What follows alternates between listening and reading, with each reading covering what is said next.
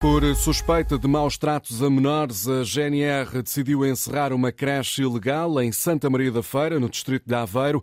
Um homem e uma mulher foram constituídos arguídos. Os suspeitos, Rita Soares, eram proprietários desta creche que funcionava à margem da lei e que era frequentada por bebés e crianças que estavam em situação de risco. No total, 13 menores com idades entre os 5 meses e os 6 anos. O cenário que a GNR encontrou era tudo menos adequado, conta a Antena 1 o capitão Telmo Gomes. Aquilo que era mais flagrante e visível à primeira vista era a falta de condições uh, associadas à atividade, nomeadamente alguma, algumas faltas de condição de higiene, uh, bastante precárias. Não, não, não existia nenhum tipo de dispositivos, nem aparelhos que efetivamente prevenissem ou garantissem a segurança das crianças que se encontravam lá naquele local. A GNR apreendeu vários alimentos fora do prazo de validade, um saco com pastilhas de veneno para ratos, uma ratoeira e diversos documentos fiscais. Foi o relato de um pai que fez soar os alertas. Todo este inquérito teve, teve início na, na, na, parte da denúncia de, de um dos progenitores, uh, de uma das crianças que já havia frequentado uh, estabelecimento em si. Terminada a operação, os menores foram entregues aos pais e sinalizados junto da Comissão de Proteção de Crianças e Jovens de Santa Maria da Feira.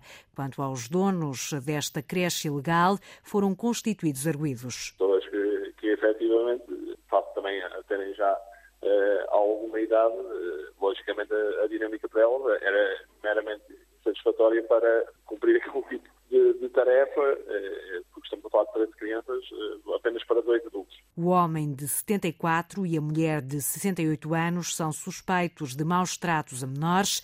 A investigação prossegue agora e o casal vai ser presente ao juiz. Casal constituído arguído para a alegada prática de maus tratos a menores e foi encerrada esta creche ilegal por ordem da GNR. A Comissão de Trabalhadores da TAP não fica surpreendida com a demissão dos principais responsáveis da empresa, depois do governo ter afastado ontem a presidente executiva e o presidente do Conselho de Administração. A representante dos trabalhadores, Cristina Carrilho, garante em declarações à Antena 1 que estes gestores não vão deixar saudades devido aos erros cometidos durante os últimos anos. Já esperávamos que eventualmente acontecesse, não é? Uma vez que foram responsáveis pela indenização Alexandra Reis, contra a qual nós sempre nos pronunciamos, e parece que a IGF nos deu razão. Agora, vamos ver se o engenheiro Luís Rodrigues vem para cá fazer um bom trabalho, pelo menos face às arreguladas que esta administração tem feito, porque têm sido umas atrás das outras, e é um homem que à partida conhece a TAP, conhece a cultura da TAP e conhece o social da TAP temos alguma esperança de que a coisa corra um bocadinho melhor. Expectativa da Presidente da Comissão de Trabalhadores da TAP perante esta mudança na liderança da companhia aérea. Também o Sindicato dos Pilotos da Aviação Civil aplaude as conclusões do relatório da Inspeção-Geral de Finanças sobre a indenização paga à antiga administradora Alexandra Reis. O Presidente do Sindicato, Tiago Faria Lopes, disse à jornalista Ana Simões que acredita que o próximo CEO da TAP, Luís Rodrigues, terá uma visão diferente para a transportadora. A vinda do, do o Dr. Luís Rodrigues para a TAP é uma pessoa que conhece uh, bem a TAP, já esteve na administração, já foi CFO, uh, mas, no entanto, uh, congratulamos de facto de ter. Acha que vai ser mais fácil a negociação? Não sei se será mais fácil, mas que tem outro entendimento e outra visão da companhia, tem, porque já esteve aqui muitos anos na TAP. Posição do Sindicato dos Pilotos da Aviação Civil a propósito destas alterações na gestão da TAP anunciadas ontem pelo Governo. É um valor astronómico. Os danos materiais provocados pelos sismos na Turquia rondam os 100 mil milhões de euros. A estimativa é feita hoje pelo Banco Mundial, pela União Europeia e pelo governo turco. Este valor de prejuízos é uma referência que vai ser utilizada para mobilizar ajuda numa conferência internacional de recolha de fundos para a Turquia, que vai acontecer na próxima semana em Bruxelas. Para além da destruição, os sismos fizeram também mais de 46 mil mortos só em território turco. António Guterres afirma que a este ritmo a igualdade de género vai ser atingida daqui a 300 anos. Palavras do secretário-geral das Nações Unidas a propósito do Dia Internacional da Mulher, que se assinala amanhã. Guterres diz que o mundo é ainda marcado por profundas desigualdades que devem ser corrigidas. No Afeganistão, mulheres e meninas foram apagadas da vida pública.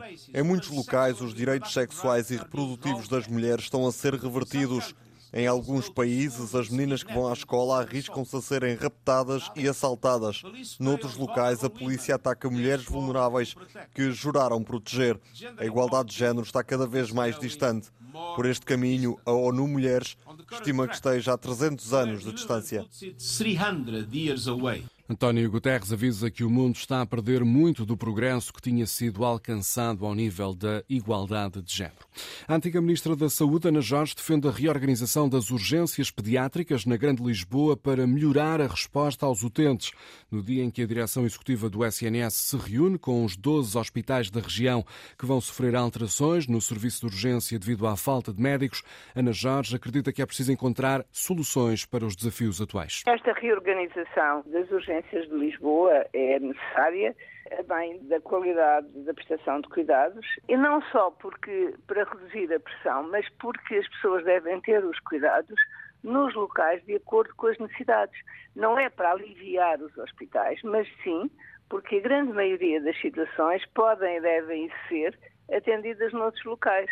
Eh, é um bocadinho de reorganização, eh, não por ir atrás do prejuízo, mas porque eh, a organização dos serviços e dos cuidados de saúde deve ser feita de outra forma. A antiga Ministra da Saúde, Ana Jorge, a propósito da reorganização das urgências de pediatria na Grande Lisboa.